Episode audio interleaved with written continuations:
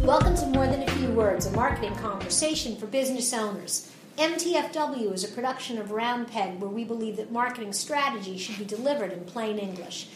It's hard to believe that we've been recording episodes of More Than A Few Words since 2010. And over the last 5 years, we've had some terrific guests and some really interesting shows. So we thought it would be fun to go back into our archives and share some of our favorites.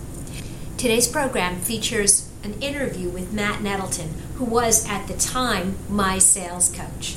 And we got into a conversation about pain. Good morning, Matt. Good morning. Matt, pain, it's an important part of the sales process. How does it work? Well, one of the worst things that you can do on a sales call is try to sell somebody an intellectual service or product.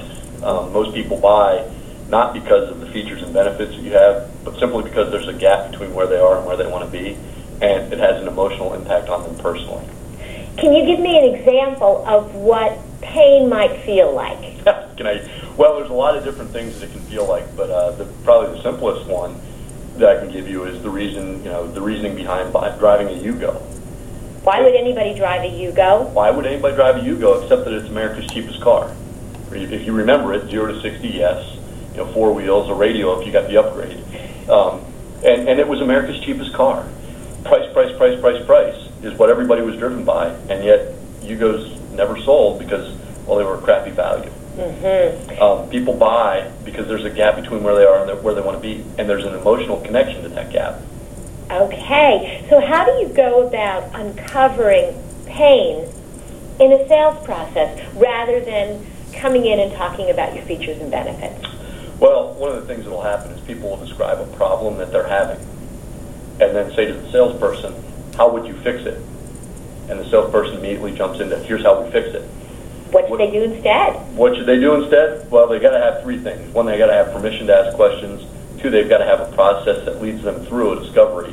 And three, that discovery has to be based on context. Tell me about the stuff that surrounds the problem you just told me about. If you say, hey, my service is bad or my price is too high, and the salesperson responds with, here's how our service is and here's how what our prices are, you have no context. What do you mean your service is bad? What do you mean too high? How does that affect you? What are the impacts? What are the consequences? That's really what you got to dig for on a sales call. You got to get context. And then when you get the context, when you discover that someone's, maybe they blurt out initially, I'm really unhappy with the service level of my present provider. Do I have pain? Well, you have a symptom. Okay. And there's a big difference between a symptom and pain. Think about going to a doctor and saying, Doc, it hurts when I go like this. The doc doesn't immediately hand you medicine, yet he's got to diagnose. And most salespeople skip the diagnose part. What are the benefits to a salesperson of spending the additional time? If the customer says, I'm looking for better service, why shouldn't he just sell the customer better service and move on? One of the biggest things that salespeople run into is they sound just like every other salesperson.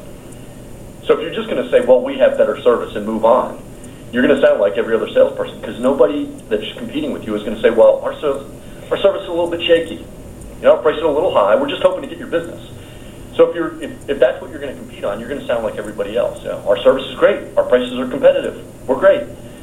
If, on the other hand, you can help people discover what's actually happening in their world, help them define that gap between where they are and where they want to be, help them discover the context, you'll be different, and different sells at a profit. Cool. Matt, thank you so much. That was wonderful. If you've enjoyed today's brief interview and you'd like to know more about sales and marketing and how those things work together, be sure to check out our blog at roundpeg.biz. This has been another episode of More Than A Few Words. Thanks for listening.